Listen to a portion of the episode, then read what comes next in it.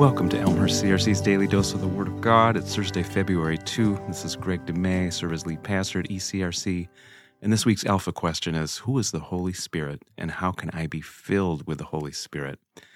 Hear God's Word from Psalm 104, verses 27 through 30, NIV version. All creatures look to you, O God, to give them their food at the proper time. And when you give it to them, they gather it up. When you open your hand, they are satisfied with good things. But when you hide your face, they are terrified. And when you take away their breath, they die and return to the dust. But when you send your spirit, they are created, and you renew the face of the ground. This is a psalm of contrasts of what happens when God's Spirit is near or far. I love it. And I love this line All creatures look to you, O God. Whales in the ocean for krill, birds for their seed and summer grains, trees for sunlight and rain, and some of us adults for coffee. The food and drink that satisfy our basic needs are part of God's kind provision, and satisfying his creatures gives God glory. In contrast, it is the reality of this broken world that not only humans, but perhaps all of creation in some unconscious way has a sinking awareness that this life and world will not last forever. Death is real and inevitable. If God's Spirit is distant, that weight can be terrifyingly heavy, too much for a creature like us to handle.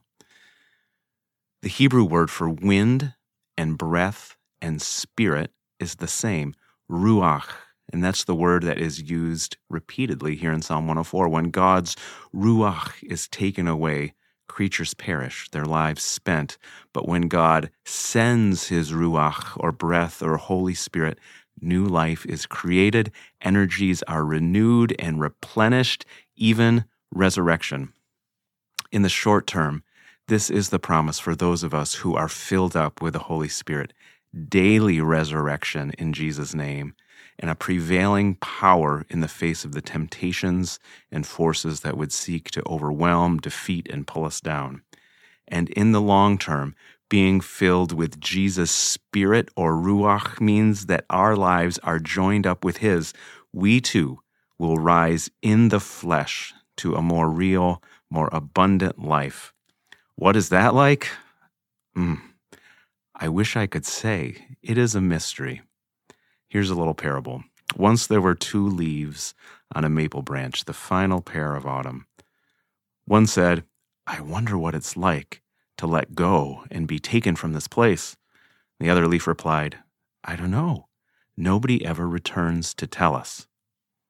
So it is with us for now. Let's pray.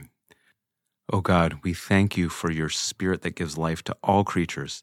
We thank you for your spirit that gives life and energy and strength to us today to face and meet and rise up to whatever it is that you have in front of us. And we thank you for your spirit that gives us eternal life in the joy of Jesus' presence. Amen.